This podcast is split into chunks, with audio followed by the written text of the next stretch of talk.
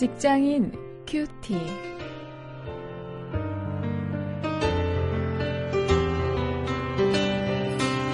여러분 안녕하십니까? 1월 7일 오늘도 여러분과 함께 말씀을 묵상할 저는 직장사역연구소의 원용일 목사입니다.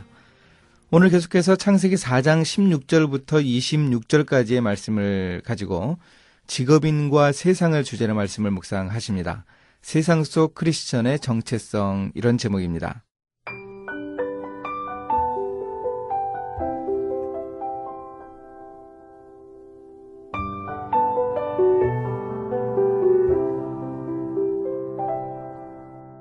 가인이 여호와의 앞을 떠나 나가 에덴 동편 놋 땅에 거하였더니 아내와 동침하니 그가 잉태하여 에녹을 낳은지라. 가인이 성을 쌓고 그 아들의 이름으로 성을 이름하여 에녹이라 하였더라. 에녹이 이랏을 낳았고 이랏은 무후야엘을 낳았고 무후야엘은 무드사엘을 낳았고 무드사엘은 라멕을 낳았더라 라멕이 두 아내를 취하였으니 하나의 이름은 아다요 하나의 이름은 실라며 아다는 야발을 낳았으니 그는 장막에 거하여 육축 치는 자의 조상이 되었고 그 아우의 이름은 유발이니 그는 수금과 퉁소를 잡는 모든 자의 조상이 되었으며 신라는 두발 가인을 낳았으니 그는 동철로 각양 날카로운 기계를 만드는 자요. 두발 가인의 누이는 나아마이었더라 라멕의 아내들에게 이르되 아다와 신라여 내 소리를 들으라 라멕의 아내들이여 내 말을 들으라. 나의 창상을 인하여 내가 사람을 죽였고 나의 상함을 인하여 소년을 죽였도다. 가인을 위하여는 벌이 7배일진데 라멕을 위하여는 벌이 77배 이르로다 하였더라. 아담이 다시 아내와 동체맘에 그가 아들을 낳아 그 이름을 셋이라 하였으니 이는 하나님이 내게 가인을 죽인 아벨 대신에 다른 씨를 주셨다 함이며 셋도 아들을 낳고 그 이름을 에노스라 하였으며 그때 사람들이 비로소 여호와의 이름을 불렀더라.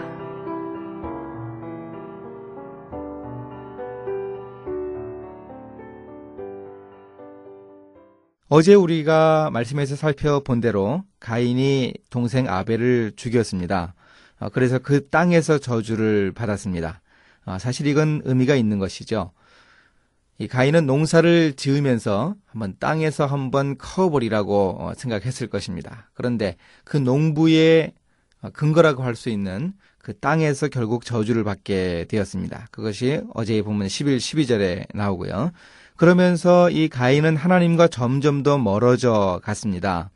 놋 땅으로 피해 가는데요. 그 놋이라고 하는 어, 그 지명의 뜻이 방황한다는 의미입니다. 거기서 가인은 가정을 이루게 되고 이제 유랑 생활을 면하기 위해서 거기에서 성을 쌓았습니다. 거기서 가인의 후손들은 각종 문명을 창출했습니다. 그 아벨의 후손들이 유목 생활을 했던 그 모습과는 대조되는 어, 정착해서 아주 화려한 물질 문명을 이루었습니다. 이 가인의 후손이 이룬 문명은 하나님을 떠난 문명임이 분명합니다. 아, 물론 이제 가인이 가졌던 가인의 후손들이 가졌던 그 지혜를 하나님이 주셨던 것이 분명합니다만 아, 그 근본적인 의도가 하나님을 떠난 것이 분명합니다. 그 증거를 발견할 수 있습니다. 그 하나님은 창세기 2장 24절에서 아담과 하와에게 일부 일처를 명령을 하셨습니다. 그런데도 이 라멕이라는 가인의 후손은 성경에 기록된 최초의 간음을 범하면서 두 아내를 얻었습니다. 이 가인의 후손이 이른 문명의 속성을 바로 이 람에게 어, 이런 두 아내를 얻었던 이런 모습, 그가 성적으로 범죄하는 모습 이것이 잘 보여주고 있습니다. 또 라멕은 자신의 잔인함을 자랑합니다. 그리고 두 아내들 앞에서 자기의 살인을 자기의 능력이라고 과시하고 있습니다. 요즘 우리가 이 세상 속에서 보는 악한 세력의 모습을 어, 그대로 보는 것 아니겠습니까? 어, 이런 가운데, 이런 세상 가운데에서 하나님의 백성의 정체성을 유지하는 사람들이 있었습니다. 오늘 본문 25절, 26절인데 거기에 하나님의 이름을 부르는 자들이 있었습니다. 아벨이 죽은 후에 하나님이 그 아담과 하와에게 또 아들을 주셨습니다. 그 아들의 이름이 셋이었는데요. 그 셋은 세상 문명을 이룬 그 가인의 후손과는 달리 하나님의 이름을 부르는 선택받은 자들의 조상이 되었습니다. 이 셋이라고 하는 이름의 뜻이 바로 선택받은 자라 하는 뜻입니다. 중요한 점은 세상에서는 이 두 부류의 사람들, 가인의 후손들과 이 셋의 후손들이 함께 산다고 하는 것입니다. 그렇기 때문에 오늘날 우리들은 세상 속에서 어, 그런 이 가인의 후손들과 함께 살면서 이 그리스도인의 정체성을 드러내어야 합니다.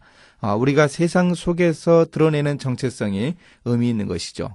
교회 안에서 기도원에 가서만 우리가 그리스도인 다운 모습을 보이는 것이 아니고 세상 속에서 살아가면서 악한 사람들과 함께 부대끼면서 우리는 하나님의 백성의 모습을 온전히 보일 수 있어야 하겠습니다. 이제 말씀을 가지고 실천거리를 찾아보겠습니다. 이 세상 속에서 우리가 하나님의 이름을 부르는 그리스도인의 정체성을 드러내어야 하는데요. 어, 그것을 위해서 우리의 일터에서 과연 나는 무엇을 해야 할까? 어떤 점을 통해서 그리스도인의 정체성을 드러낼까 한번 좀 생각하면서 그 실천거리를 좀 적어볼 수 있기를 바랍니다. 이제 함께 기도하시겠습니다. 하나님 저로 하여금 세상의 악에 물들지 않게 하옵소서.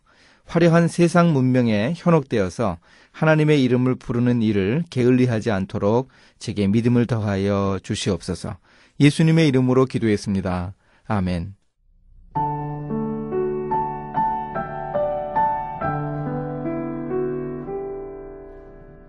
한 사람이 성자에게 다음과 같이 질문했습니다. 그리스도인이 세상에 대해 죽어야 한다는 것은 무슨 뜻입니까? 그러자 성자는 이렇게 대답했어요. 공동묘지에 가서 죽은 시체들에게 욕을 퍼붓고 오시오. 이상히 여기면서 묘지에 다녀온 그 사람에게 성자는 또 말했죠. 이번에는 가서 칭찬을 계속 해주고 오시오. 또 시키는 대로 한 그 사람에게 성자가 물었습니다. 욕설을 퍼붓고 칭찬을 해주니 시체들이 어떤 반응을 보이던가요? 아닙니다. 전혀 반응이 없었습니다. 그러자 성자가 말했습니다. 세상에 대해 죽는다는 것도 바로 이런 것입니다. 세상 사람이 욕을 하든 칭찬을 하든 반응을 하지 않는 것이지요. 자, 우리 크리스천들은 세상 속에서 남다른 정체성을 가지고 살아야 하는 사람들입니다.